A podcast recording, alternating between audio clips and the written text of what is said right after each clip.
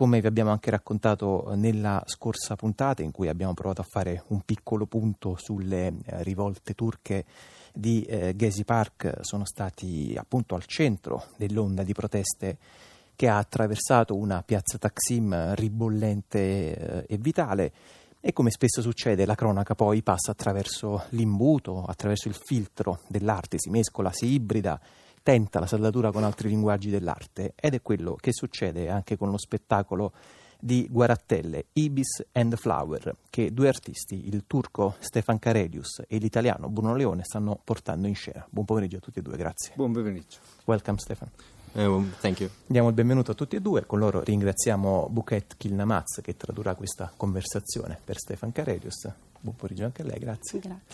Allora, lo spettacolo um, Ibis and the Flower è stato presentato al Teatro Instabile di Napoli, ma in realtà avrà una diciamo, coda lunga che andrà sì, diciamo, anche al di fuori del, del paese. Certo. La presentazione al Teatro Instabile in effetti è stato il finale di un lavoro, di una residenza, si potrebbe definire particolare, perché Stefan eh, è venuto a, a Napoli il 15 gennaio, aveva già preparato il suo progetto prima già da, da diverso tempo, ha, ha, organizzato questo periodo, è stato 20 giorni nel mio laboratorio per preparare lo spettacolo, ma non prevedeva di arrivare a questo finale. Allora raccontiamo un po' questo eh, laboratorio, ripeto, di un maestro assolutamente sì. riconosciuto delle guarattelle come Bruno Leone. Sì, Stefan Karelius diciamo, è un artista turco che ha esperienze col Teatro delle Ombre, del Karakoz, lui ha lavorato con uh, Cengiz Ozek, che è uno dei maestri più affermati diciamo di questo genere, però non ha mai lavorato con i burattini. Ha pensato che fare uno spettacolo sulla storia di Jazzy Park eh, mm, andava bene farlo con i burattini perché i burattini sono un mezzo espressivo che eh, più diretto per esprimere diciamo, spettacoli anche con significati sociali, politici e via dicendo.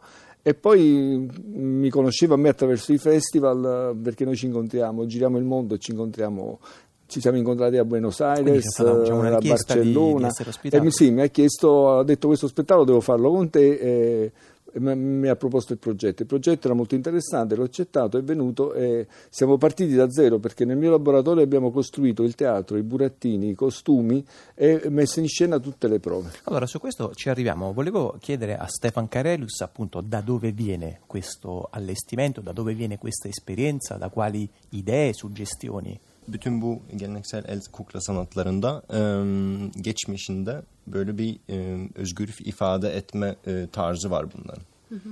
Dice che quello burattini anche tradizionali, che c'è una cosa importante che eh, esprimono eh, molto liberamente quello che vogliono dire, è molto libero, quindi c'è liberazione dentro. Yani geçmişte e, yani böyle biraz da öyle eliş, sistemi eleştiren konularda e, kendi bedenin yerinde kukla kullandığında yani çok geçmişinde çok daha pedagojik bir şekilde çıkıyor ve insanlar hani konuyu çıkartabiliyor ama gene de çok fazla da ciddi alamıyorsun. Mm. Eh, quando succede qualcosa e vogliamo dire, e con burattini eh, possiamo anche dare un messaggio eh, anche usando diciamo, il teatro eh, che esce pe- pedagogicamente, eh, penso che la parola sì, quindi per questo gli piaceva molto. Eh, Bruno Leone ci stava dicendo appunto qualcosa um, sul lavoro proprio fisico, materiale fatto attorno a questo allestimento che mi sembra poi una uh, delle cose sì, diciamo, interessanti. Il lavoro è stato molto impegnativo perché in realtà si è, stato, si è trattato di formare Stefan come burattinaio. Quindi lui era arrivato senza alcuna esperienza? Da zero, mm. con, uno, con, uno, spettacolo, un progetto molto bello ma molto difficile da realizzare perché usava un linguaggio diciamo estremamente adatto ai burattini. Quindi... Come gliel'ha raccontato questo progetto? Quando... No, la, eh, il testo è bellissimo perché è come un fumetto, mi ha scritto un testo con tutte le scene disegnate dal, in tutti i particolari dall'inizio alla fine e diciamo la, la realizzazione è stato rispettato quasi al 100%. La cosa difficile è che è uno spettacolo ricco di elementi scenici dove, è eh, quindi complicato sia da, da costruire che da muovere, però ci siamo riusciti in pieno. Eh, Stefano, come mai usa questo metodo che ricorda più lo storyboard, eh, diciamo, mm, anche eh, a che fare più con la sceneggiatura cinematografica, immagino, più che con un lavoro da fare intorno appunto a uno spettacolo di marionette? Come mai questi disegni, questo uso del fumetto è una uh, cosa che abitualmente, uno strumento che abitualmente utilizza? Yani benim işim zaten kukla tiyatrosu. Başka işim yok. Beş yıldır bununla uğraşıyorum. O yüzden doğal, doğaldır ki bunu seçtim med, e, medium olarak. Mm. Da cinque anni sto facendo questo lavoro, quindi quello è già il mio lavoro e per questo anche ho scelto queste linee che mi piaceva. Ve işte dediğim gibi e, geçmişte çok daha yoğun. Yani bugün kukla tiyatrosu çocuklar için. Ve ben ayrıca da bu oyunla büyükleri de içinde olabileceğini de ispatlamaya çalışıyorum. Eh, ora ormai burattini solo per i bambini, ma lui vuole far vedere eh, che anche agli adulti eh, che piace Burattini. Eh, a questo punto questa è una domanda che non posso non fare a una fonte assolutamente autorevole come, come Bruno Leone. È proprio vero? Sì, assolutamente. Questo? questo? è un teatro popolare che si rivolge soprattutto a un pubblico di adulti storicamente, anche se io non disdegno il pubblico dei bambini perché eh, purtroppo oggi come oggi eh, gli adulti sono diventati un po' ignoranti, i bambini capiscono molto di più certe cose, aiutano gli adulti a entrare nel ritmo dello spettacolo. E, e, e tra l'altro sto, io faccio questo lavoro da 30 anni, anche quando lo faccio, se lo faccio nelle scuole va bene, sono bambini, ma se lo faccio in teatro il, il, il, tra il 70 e l'80 e il 90% del pubblico sono quasi sempre di adulti.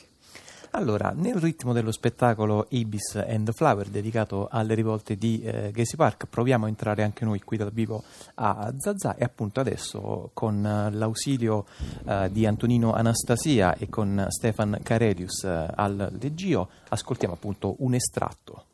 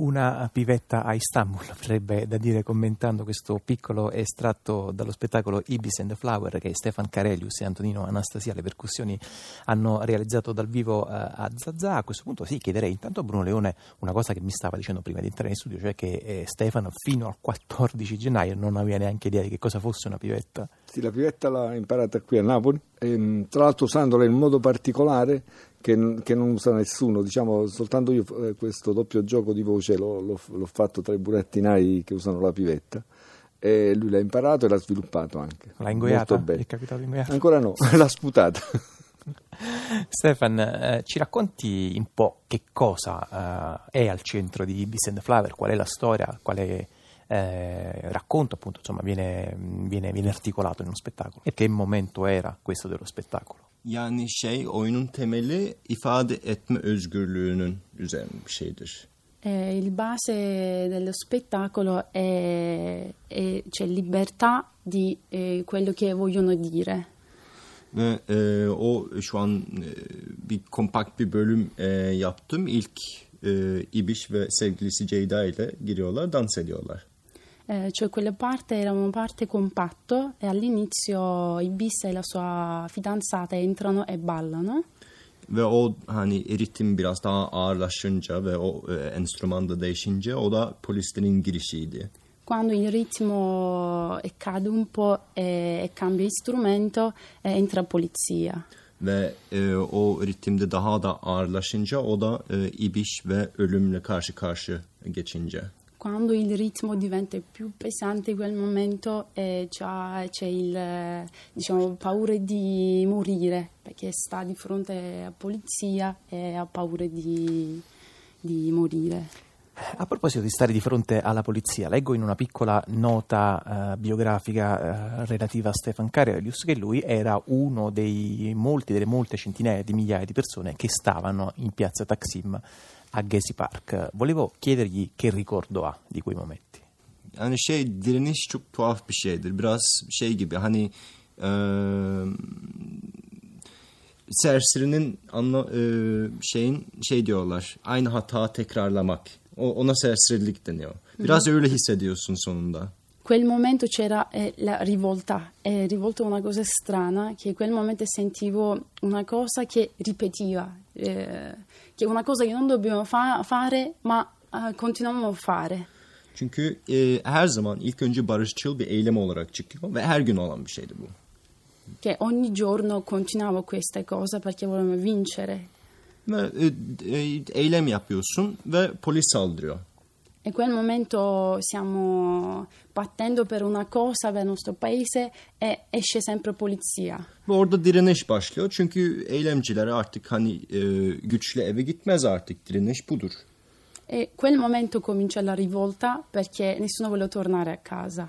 Orada da barikat falan kuruyorsun ve işte sonuna kadar gidiyorsun tabii ki evine. De her gün aynı şey yapıyorsun. Değil mi? Böyle manyak hale gel- geliyorsun sonunda. Alla fine certo che tornavamo a casa, ma ogni mattina si andavamo di nuovo e di fronte a quelle barricate che metteva polizia eh, e continuavamo a fare questa cosa, ma siamo diventati come in- una cosa maniaco, diciamo che ogni giorno fai la stessa cosa. Eh, Bruno Leone, qualcosa mh, che ci ha comunicato appunto questo- queste cose che stiamo sentendo, queste testimonianze di Stefan, eh, i suoi racconti, e che le guarattelle in qualche modo, come tutto l'arte, Sì, poi no, in realtà servono a sfondarle sì. quelle barriere poi. Questa per me non è una novità perché ho fatto spettacoli in Palestina contro la guerra, nei Saharawi, davanti al muro costruito in Marocco, ho fatto spettacoli in Chiapas, nei villaggi zapatisti, con eh, un rapporto molto forte con queste popolazioni e con il riconoscimento molto forte de- di Pulcinella come linguaggio di comunicazione in queste situazioni. Ultimamente anche a Napoli, nelle manifestazioni a Chiaiano, ad Acerra, sul Vesuvio, sui problemi della spazzatura, Pulcinella era sempre presente. E non a caso eh, Pulcinella Senza Frontiere si chiama eh, il progetto legato alla scuola Delle eh, guarattelle, guarattelle sì. che lei portate. Sì. Magari si ha voglia di raccontare. Sì, è una scuola, diciamo, adesso è una scuola che ha un respiro internazionale, abbiamo avuto, avuto allievi in tutto il mondo.